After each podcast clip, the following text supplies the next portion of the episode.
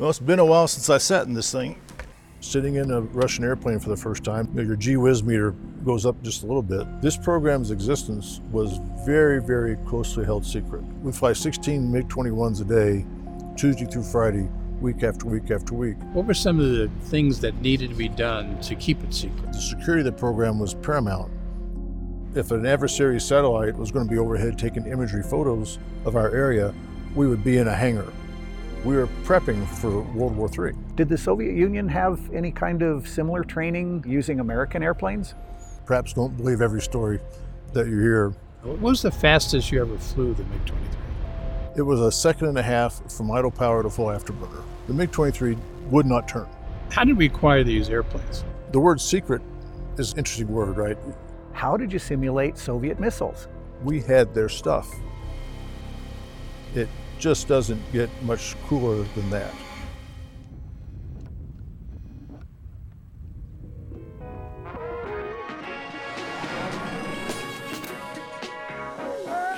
Hi, I'm Chuck Stout, curator at the Wings Over the Rockies Air and Space Museum. And in this special You Asked For It, You Got It episode of our Behind the Wings podcast, we're going to go back for part two of our conversation with a person who was part of a top secret U.S. Air Force program, Constant Peg. We'll talk to a pilot who flew the MiG 23 in the first of its kind adversary training program. And because this was such a popular episode, we'll also take a deep dive into your questions because that's what we do this for. This one's gonna be cool. So if you missed part one, go check that out on our YouTube channel. In that one, we do a complete walk around of the whole MiG 23, including the cockpit. If you like the show, give us a review. It's one of the best ways for us to get the word out there, and we really appreciate it. Now, if you want to see this MiG 23, come on down to the museum. You can see that and about 70 other aircraft and spacecraft. With all that out of the way, it's time to go behind the wings. Let's get started. John Mann, welcome to the show. Could you please introduce yourself? Well, thanks, Chuck. Yes, uh, thanks to you and to John Barry for having me up here. This is a great museum, and you guys do great work. I'm, I'm really honored to, be invited. I just uh, spent 24 and a half years in the Air Force flying airplanes, and I happened to have a chance to fly the, the MiG 21, MiG 23, and the Constant Peg program. And uh, that's what we're talking about today, I think.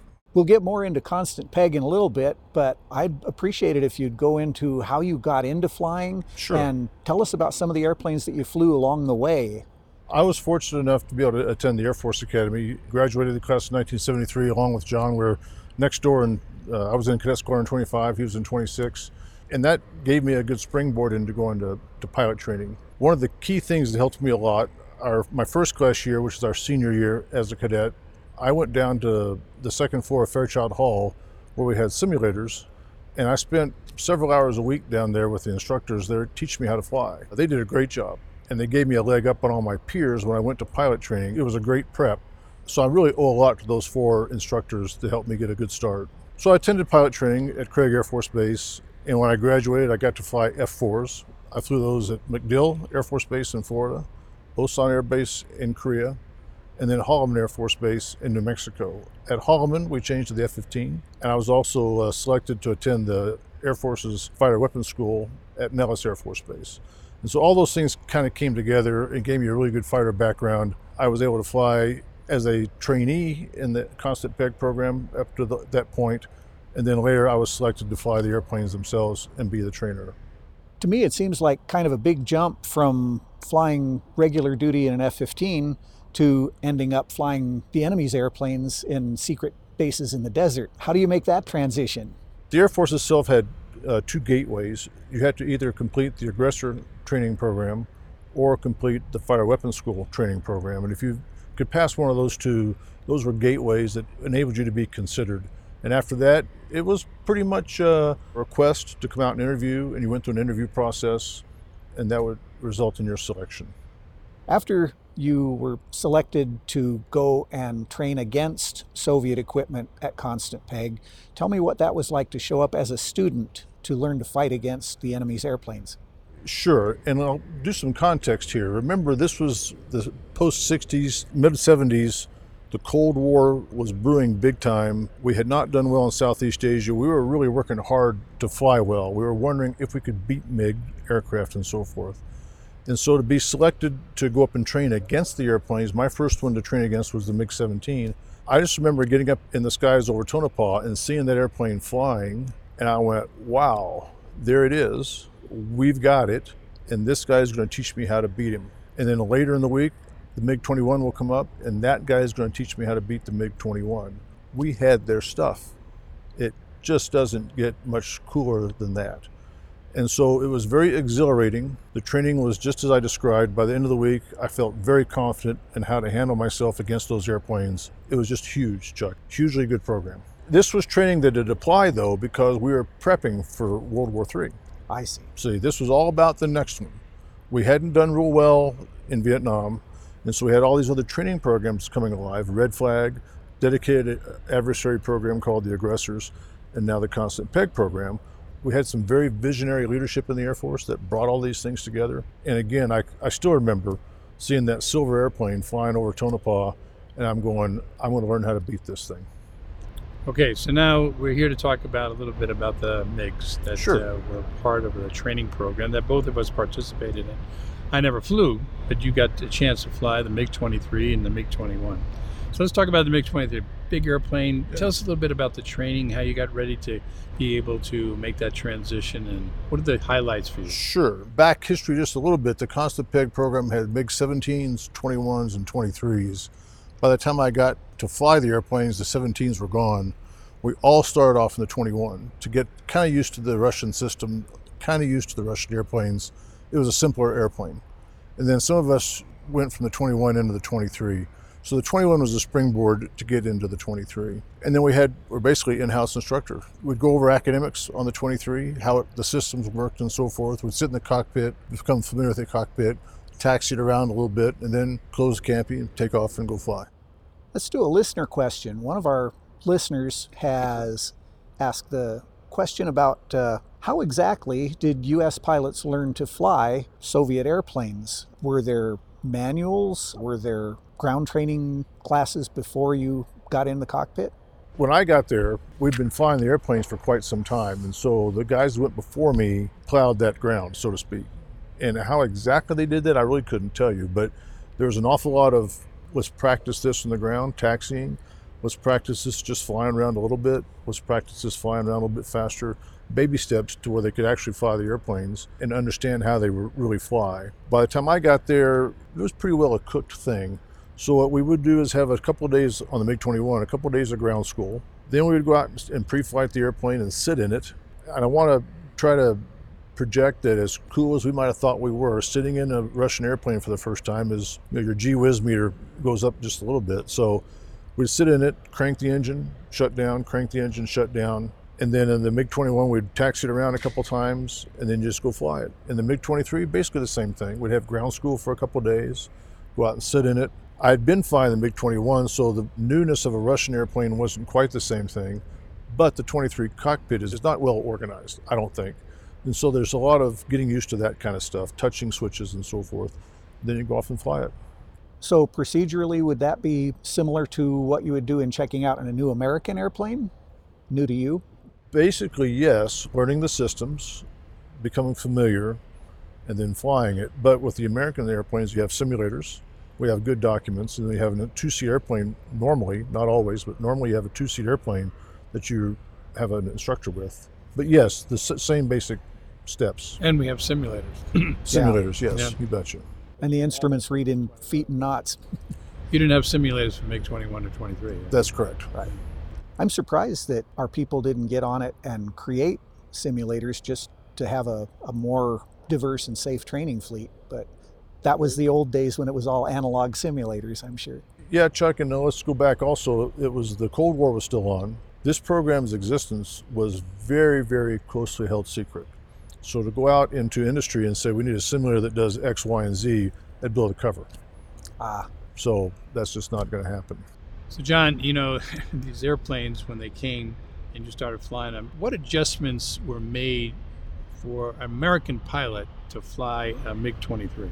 Well, first of all, of course, was the basic airworthiness. Our maintenance guys tore the airplanes apart, inspected, repaired, put them back together to make sure the airplane itself would fly. Within the cockpit, we kept everything as stock as we possibly could. The fuel gauge in the MiG 21 was horrible, but we kept it because we were trying to keep the thing as real as possible. Russian airplanes come with instruments that are metric, not how high are you in feet, but in meters. That's different. So we would put airspeed indicators in that we're used to, altimeters that we're used to. We would put a U.S. oxygen system in so that some basic creature comforts were things we were used to. Other than that, the airplanes, we flew them like the, we got them. Of course, single seat airplane. There's Single nobody going to be in the back seat checking you out. Right. Uh, explain a little bit about some of the challenges you had when the first time you flew. I remember there's a story about the taxiing a MiG 23. Well, the, the MiG 23 that we flew actually had nose gear steering. It also had a nose wheel brake. Couldn't work both those at the same time. They fought each other. So for taxiing, we turned the brake off and, and the nose gear steering on. Then for takeoff and landing, we used the nose brake. It was very, very helpful for stopping the airplane. I think to your question about the 23 itself, it's a much more complex cockpit. The swing wings add a lot to it. There's not a lot of human engineering that puts all these things together. You can't just automatically go find switches and stuff like that. It was just a level of complexity higher than the 21. The swing wings, the flaps were uh, not for maneuvering, the flaps were for takeoff and landing. A very powerful engine. It was a second and a half from idle power to full afterburner. That thing ran up just like that. And when you had it in afterburner, hang on to your hat, you're going to go fast. And you're going to go fast quickly. So there was that also. I had the opportunity in the 422 Test and Evaluation Squadron in Nellis to Uh, be part of flying against the MiGs. Sure. And one of the things that I found fascinating, you know, a profile that we did on one particular mission was I got behind the MiG and we started from there in a dogfight. Then he got behind me and we Yeah. started a dogfight. And then we did 180 degree pass and, you know, did a dogfight. And I was surprised at how poorly the airplane turned, you know, as it went. But it was fast. And I guess the tactic, a little bit, if you want to talk about it, was more hit and run. Well, if you're talking about the 23, the MiG 23 would not turn. I mean, it just would not. You could pull about one G for every 100 knots. So if you wanted to pull six Gs, you'd be at 600 knots. And your radius of your turn is a function of the square of your airspeed. So 600 knots at six Gs compares in your F4, you'd pull six Gs at 420 knots. In F16 or 15, you'd pull six Gs at 380 knots. Those turns don't compare at all. And we used to talk about how much lead to pull to close on someone, and if you pull too much, you could get in trouble. There's no such thing as pulling too much lead against a MiG 23 because it is not going to turn inside your circle. So, yes, the MiG 23 turned very poorly. And if you were to find a MiG 23 pilot that was going to try to turn with you, he was going to be easy to beat because he wasn't wasn't very good. What was the fastest you ever flew the MiG 23? That brings up an interesting aspect to flying the airplane. When you put it in afterburner, like I said earlier, the power was immediate and it was a lot of power. But within the cockpit, the throttle would actually lock into the afterburner position. I don't know why they designed it that way, but it did. And it actually took a, a second or two of effort to undo the finger lock and get it out of afterburner. In the meantime, you're really accelerating, especially if you're going downhill. So you could overshoot your desired airspeed by 100 knots and not know it. And then you have to come to that realization and do something to fix it. And while you're doing all that, the airplane's not shaking or vibrating. There's no cues that you're going, instead of going 550, you're doing 650 or 700. There's no cues to let you know that. It's a very awkward airplane to fly. It doesn't have the tactile feelings that some airplanes do have. So, yes, hit and run was the way to go. If you did try to turn, it wasn't going to work. So, if I was engaging with that airplane, I would never be below 550 knots. Another aspect of this, John, was if I'm in an F 15 going against an F 16, well, we're both at 425, 450 knots. And so if the F 16 is going to try to flank me and get behind me, he's going to be three or four miles off to the side. And we had criteria on our radars for assessing that and saying he's a threat, he's not a threat. But the MiG 23 had such speed that when we were going from long distances, we would ask our GCI to give us a 15 mile offset. So all the US trained F 15, F 16 pilots would go, he's too far off to the side, he's not a threat. And we would ask for the 10 mile rollout. And after 10 miles, we'd put it in afterburners, smoke it up to 700 knots, and you could close pretty quickly. You're talking about fighting the MiG 23, that's another aspect of the 23. I don't want to come in close. I want to get way far away, get way back behind someone, and then run them down. But as a F-15 or F-16 pilot, you're saying, well, he's not a threat, but he will be in about a very short period of time. Well, that's what we learned. That was one of the things that we taught people was the F-15 and F-16 community had what we call drop criteria. He's too far away, I'll drop him. That worked against another F-15 and F-16, but did not work against a MiG-23, and that was one of the lessons that we could learn at Constant Peg. A typical MiG-21 sortie would be three tenths or four tenths of an hour because it was, it's a point defender. So the F-15s, F-16s, F-14s would take off from Nellis, up to Tonopah. We wouldn't even take off until they were 100 miles away. And then we'd do our engagements and training, and we'd land, and they have to go back. So a typical U.S. fighter sortie is 1.2, 1.3.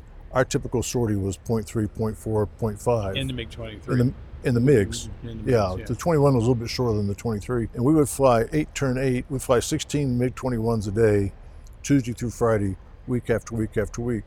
By the way, in the summertime, it's hot desert. In the wintertime at Tonopah, it gets pretty frigid. And we would get minus 25 degree wind chills, and we're still out there flying.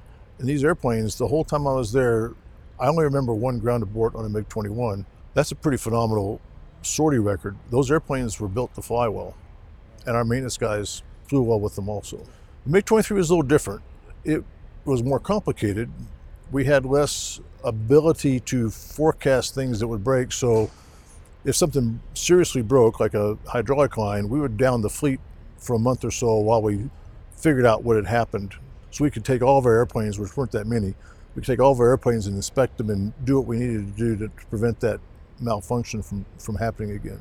So, we were a little bit more cautious with the MiG 23s, but we flew a three turn three with those, and they flew pretty well. One of our listeners asked a really good question. Sure. Uh, a lot of air combat involves missiles. How did you simulate Soviet missiles? Well, we did the same way. We, we simulated a gunshot. We didn't actually have a gun go off. Uh, we would just get in position and would make a call that indicated we estimated we're in a good firing position. So we had approximate firing positions that we would use for the Russian Atoll missiles. That's their infrared guided missile. And if we achieve those parameters, we would make a radio call that says, hey, we think we're in these parameters. And that would be something we shouldn't have achieved. It would represent a point that we'd go to learn from and build a better constructive de- uh, defensive maneuver for the pilot. Was there a gun camera film on the uh, MiGs? No. We did have instrumentation at the very end of the program, ACMI instrumentation. The Nellis ranges had towers that could record your position and so forth. And so we carried these big pods at the very tail end, and we could be watched and we could reconstruct that way. But for the most part, no recording devices. U.S. airplanes that came to fly against us did have recording devices. But again, the security of the program was paramount. And so the tapes that they made were sequestered. We could use them for debrief, but they could not take them back home with them. And ACMI pods usually carried on American airplanes, and what it does, you can have a computer tracking system that actually would tell you whether you had a good shot or not. But you only had that toward the end of the program. Yeah, very limited. We had a hard time mounting it and the compatibility and so forth, so we used it very little. So let's talk about constant peg, you know, as being kind of a solution to a problem. You know, what was the problem? The lessons that were learned from Vietnam, I mean, they could have been sugar coated and put in the file cabinet, but our leadership at the time was determined to make changes that were good. They were very visionary, and, and this red flag thing was, was a huge change from the 60s. Aggressors, a huge change from the 60s. You know, you and I used to fly against another F4, and it might have big stripes on it, so we could know that that was the bad F4, not the good F4. It's really hard to do. Similar training. Similar training Versus dissimilar training, and dedicated adversaries. And so a couple of very visionary people said, let's go get some of their airplanes. Let's get their stuff, and we fly it and use that for training. It's the ultimate dedicated adversary.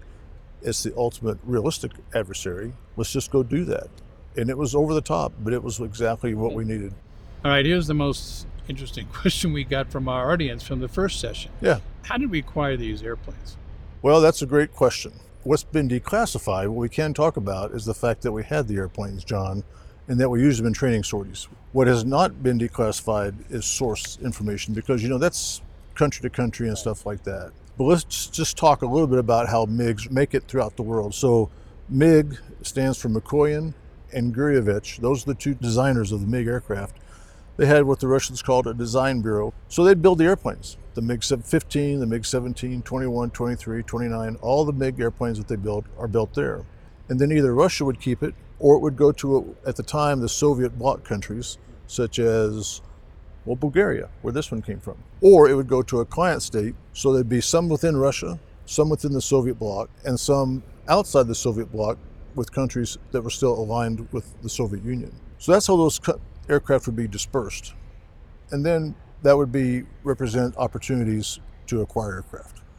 Know, so Chuck, on the airplane that we have here, I think it's interesting for the audience to understand a little bit about how we got it and that it came from Bulgaria and the fact that we've actually talked over the internet with the crew chief of a Bulgarian Air Force that actually worked on the airplane that we have in the museum. So tell us a little bit about the history of that. Our MiG was made in 1984 in a factory in Dubna, about 40 miles north of Moscow, and it went directly to the Bulgarian Air Force, uh, along with several others. And Bulgaria only used it within their own borders for air to air combat. It was not a ground attack airplane. It didn't even have drop tanks because Bulgaria is a small enough country. You can defend your country with what, what's in the tanks. So it flew there until the collapse of the Soviet Union.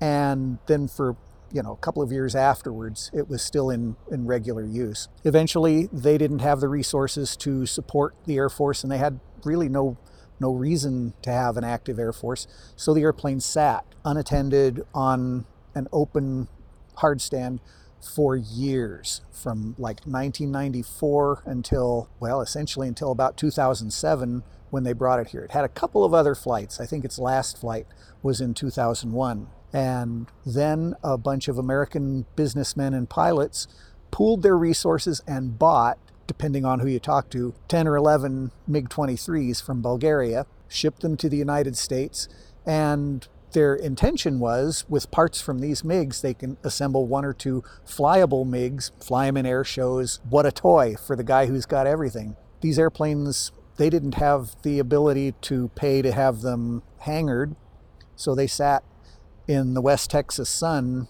for another nine years.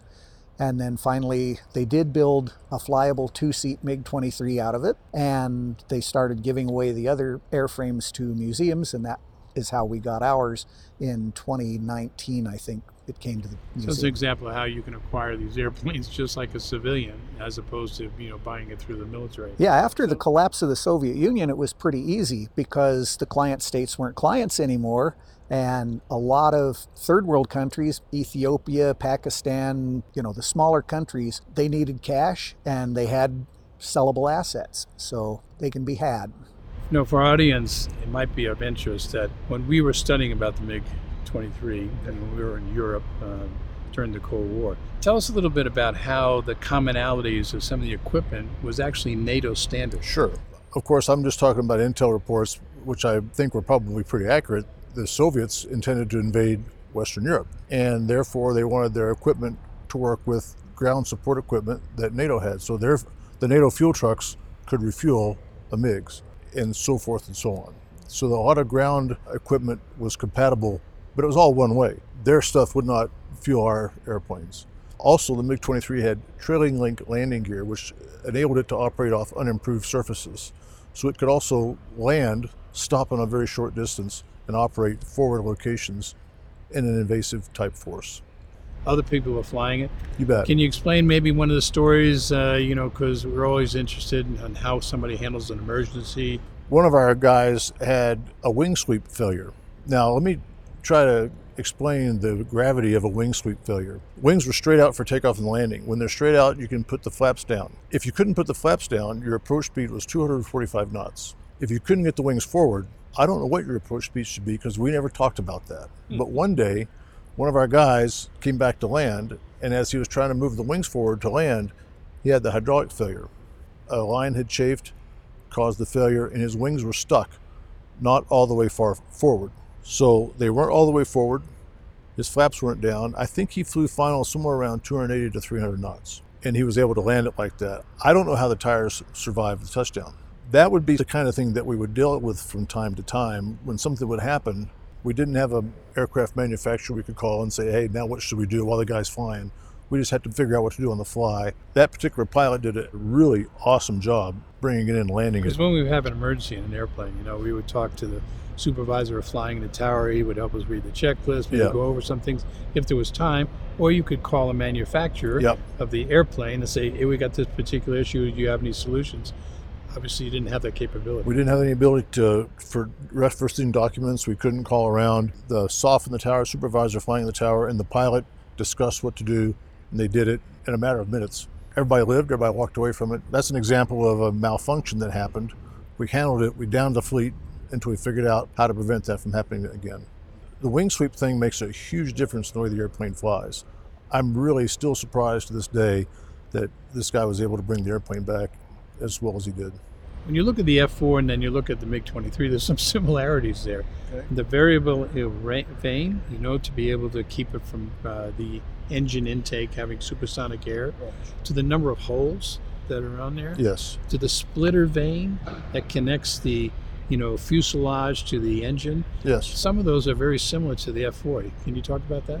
it certainly looks like they copied some of our ideas. Some of the later model MiG 21s had something called BLC, boundary layer control. You know, and the F4Ds that we flew had BLC, and it helped us a little bit, unless you were single engine, because it robbed a lot, a lot of your power. And uh, I think the, that the later model MiG 21s discovered that BLC helped them fly a little bit, but it also robbed them a lot, a lot of their power. Yes, they copied us. It's clear that they did. I'm not always sure that that was a good thing for them, but hey, that's that's their deal. But it's fascinating to see the reverse engineering that we would see on our airplanes and then it would show up on theirs. Yes. As a case in point. Yes. And I'm sure that's true today, too. espionage. People steal from each other. You have a good idea, I'm going to steal it. The Chinese do it all the time. Yes, the Russians have copied our stuff. That's part of the reason that we have classifications. That's part of the challenges that a country such as ours, we pride ourselves on free speech, on being open and so forth, but we have to protect some things. It would be very nice to advertise at the time we had this constant peg program, but advertising it would be detrimental to our security. So stealing things from someone else, them stealing it from us, it happens, and we have to work to prevent other people from getting our good stuff. You know, it's very obvious just from me looking at the MiG 23 how different that design philosophy is from American design philosophy. And I understand that that also extends to the Soviets' attitude about training, war making, directing their fighter pilots. Can you explain a little bit about the differences between American and Soviet philosophies? Within America, we tend to focus on our differences and we comp- and we criticize and so forth. But when you get right down to it, we actually work pretty good as a team. We have pilots and we have designers and we talk a lot to each other. In the F-15 and I'm sure the F-16, we had software tapes that were modified. The pilot said, "We need this, we need that." The designers would talk, "We can give you this, we can give you that," and we would get an airplane that was really easy to fly in terms of switches and man eh, machine interface and we're really good with that desert storm kind of shows some of that the migs show the opposite things that i think are important in the airplane aren't there switches are everywhere you can't just go around the cockpit and flip things and be ready to go you have to be very deliberate with everything that you do because nothing is intuitive if you were to go talk to someone who flew those airplanes and trained in their system you'd kind of get the same thing this is not important to me because I'm a pilot. Or at the end of our engagement, you go to the northeast corner, I'll go to the southwest corner, we'll sit up again. But they won't do that. Someone has to tell them real time, turn right to northeast. Wow. So, one of the things that I got out of this program was the value of the US system versus the Russian system. We're a team, we work together with everybody. Those guys are very stovepiped. Now, this is my opinion, but I would also point out that I don't know what's the score now 101 to nothing. US equipped countries that train under US methods have done much better against Russian equipped countries training under Russian methods, whether it's the Israeli 67 war, the 73 war, anything you want to talk about, Desert Storm, the scorecard doesn't lie. The design philosophies are all different, the way they operate is different in every aspect of their society. I wonder why people even buy their equipment. Thanks, that's a great answer. And I would just advise to go back and see episode one, where we do a, a walk around of the MiG 23. You can see some of those differences of design philosophy. Another listener asks, you know, we had red flag, Top Gun, constant peg. Did the Soviet Union have any kind of similar training using American airplanes? Well, the honest answer to that question, Chuck, is I don't know. Might they have? Of course they might have. Remember how I went through the Russia had airplanes and the bloc countries had airplanes, the client nations had airplanes? Well, we sold F 4s and F 14s to Iran, and they went from being our client to a Russian client. So is the potential there? Absolutely. Did they do it? I don't know. You know, there's a story one time we heard where a MiG 23 was up in, you know, the northern parts of, uh, you know, the Soviet Union and they used alcohol as some of the hydraulic fluid. And then there was stories about siphoning off the alcohol and, they, and the pilots and the crew chiefs would drink it. Is that a story that you remember hearing? There are lots of stories we've heard our lives. And we, I think one of the things we learned was perhaps don't believe every story that you hear. Since you bring it up, and since we're going to put this public, I'd like to make sure everybody understands we did not do anything like that. Good point. How about the other one that was fascinating to me when we learned about the MiG 23 when we were studying the enemy was how they really just flew that MiG 23 for about 100 hours in the engine and they replaced it. Yeah, I've heard a couple different numbers. I've heard 100 hours, 200 hours. The engine was not durable. You know, when you fly an airline flight, when the airplane takes the runway, it takes upwards of 15 seconds for their engines to spool up. They're going from pretty hot while they're in idle to really, really hot at takeoff power. And so that 15 seconds allows the temperature to transit over a period of time. It helps with, with uh, the life of the turbine blades and In so an forth. airline. In an airliner. But The 21 was a second and a half to full power, and full power was a bang. So there was no consideration really when they built that airplane to having a 5,000 hour engine. It was a couple hundred hours, and you're gonna have to fix something. for the American system, we sustain our engines, you know, for you know thousands and thousands of hours, and not Yes, take a, an engine for 200 hours or whatever it was, and then throw it away and then put a new one in. So, interesting true statement. Very true. John, uh, we've talked about the pilots, we've talked about the training, we've talked about the aspects, but let's talk about maintainers right now. Sure. Tell us a little about about the success stories that really, you know, some of those heroes that we wanted to be able to recognize that maintain our airplanes all the time. Well, the first thing I'll say, John, is that within our squadron, our maintenance guys were our heroes because they kept us flying well. But I will make that statement to every squadron I've ever been in. I walk out to an airplane and it's an amazing piece of equipment and it worked and it worked very well. But with respect to the constant peg squadron, you know, an airplane arrives in a C5 here. We want to fly this. Would you please inspect it? And they don't have training on it. They don't have tech data on it. They want to take the wings off. They don't have support equipment to hold the wings. They've never taken the wings off before. I could go on and on and on. But our maintenance team did that.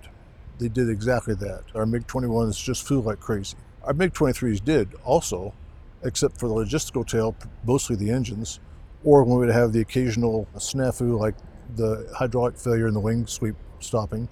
But that is yet another success story. Those guys went and figured out what happened, rerouted our equipment. That normally is done by engineers that built the airplane, not by people who have seen it for a couple years and, and messed with it. So our maintenance guys were just super.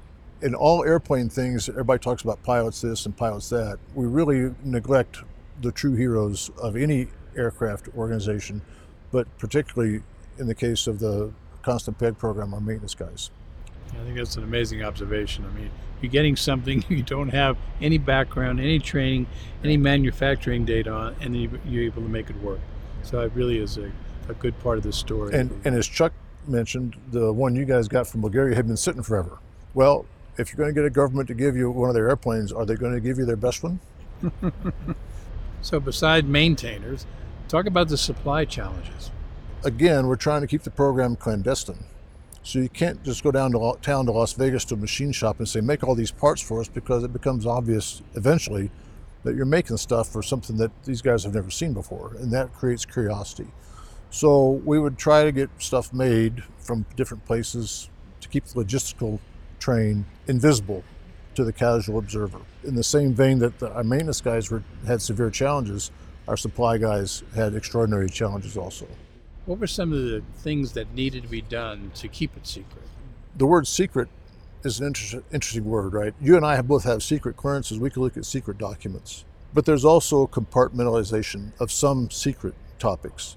In other words, just because you have a secret clearance, you may not have access to this secret program. Our program was compartmentalized like that. Someone would come in on a Sunday, we would brief them on Monday on the program, and they would sign an affidavit that said if they talk about the program, they're going to go to jail.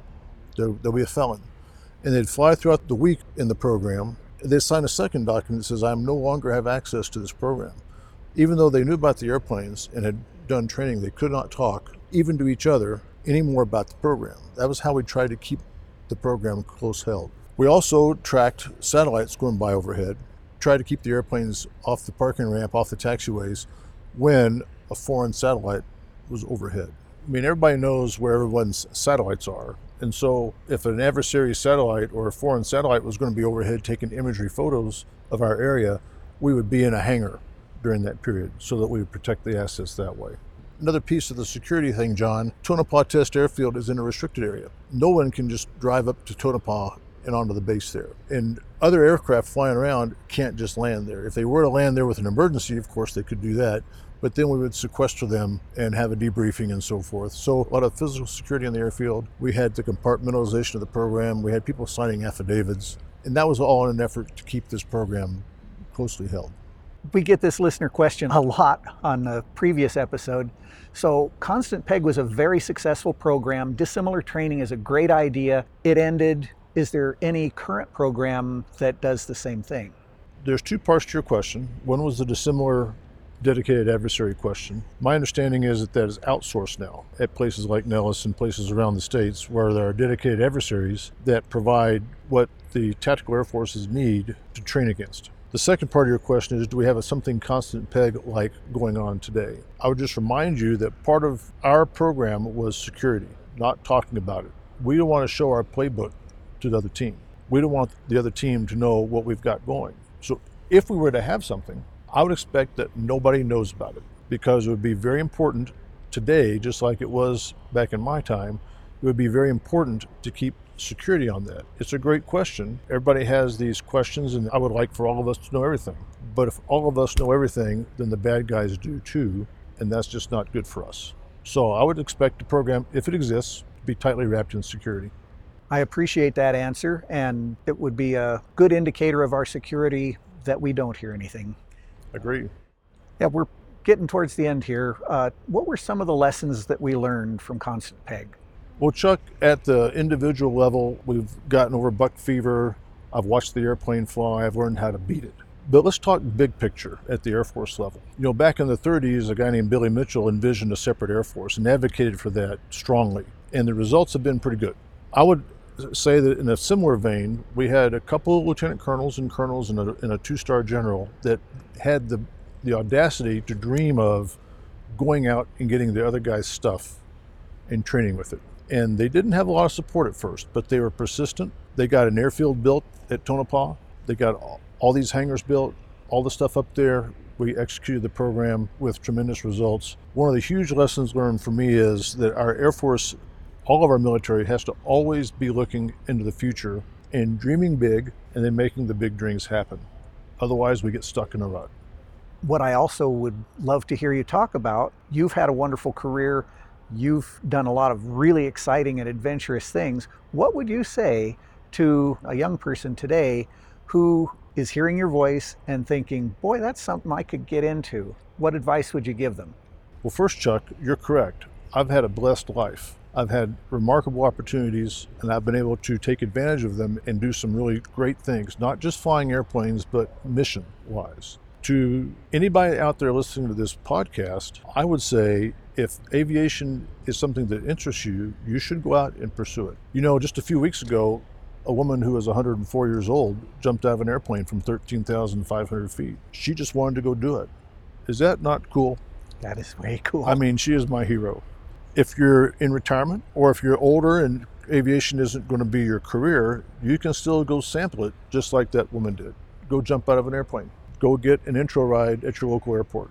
You can find a glider ride. Soaring Society of America can find you a place to get a, a, a glider ride. Go sample it, taste it. The world looks quite different from three or 4,000 feet up than it does walking around on the ground. If you're a young person, aviation isn't going to go anywhere except up. It won't look like it does today. There'll be more automation, there'll be more software type things, but airplanes are going to be around. We fly around now where the sky is blue, and your museum has a black sky thing going because when you get higher and higher, the sky turns black. Aviation of the future is going to include probably suborbital type trips to Europe or someplace else. It will also include trips into space. There will always be something for you to do in aviation. If wrenching is your thing, you like to turn a wrench on cars, motorcycles, or whatever, the future is huge for you also. There will always be an airframe that needs repairing, an engine that needs repairing. And today, avionics is huge. Avionics repair is going to be huge in the future and design. So, if aviation might be your thing, there's opportunities out there. And I would advocate for anyone to st- strongly advocate go pursue your dreams. That is a great encouraging thing. I echo that. And I would also add that wrenching can lead to, to flying. And I paid my way through flight school turning wrenches in a, in a gas station. Uh, Good for you. the more you know about what you're flying, the better pilot you are. Thank you very much. It's been a real pleasure. Thank you for being here, and I really appreciate this.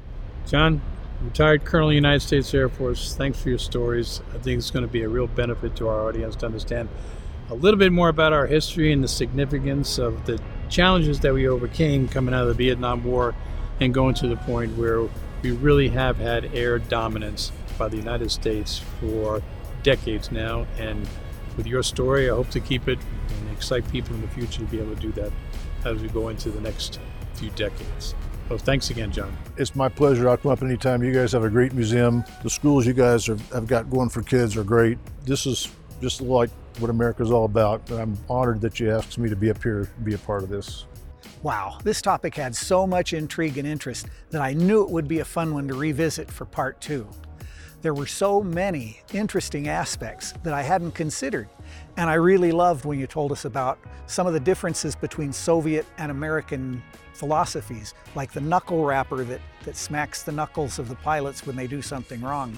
What were your takeaways, John? One of the things that was particularly exciting about this segment was we were able to be able to tell a story about Constant Peg, where a lot of us who were fighter pilots during the 70s and 80s uh, got an opportunity to fly against the MiGs uh, that were flown by pilots like John Mann and get through that buck fever. Fe- you know, the first 10 sorties, if, if you're in combat and you can survive those first 10 sorties, you have an opportunity to be probably successful. It's proven in combat many times.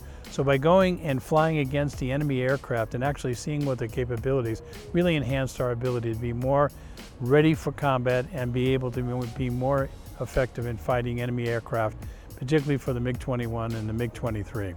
Well, that'll do it, folks, for episode 30 and season 3 of the Behind the Wings podcast.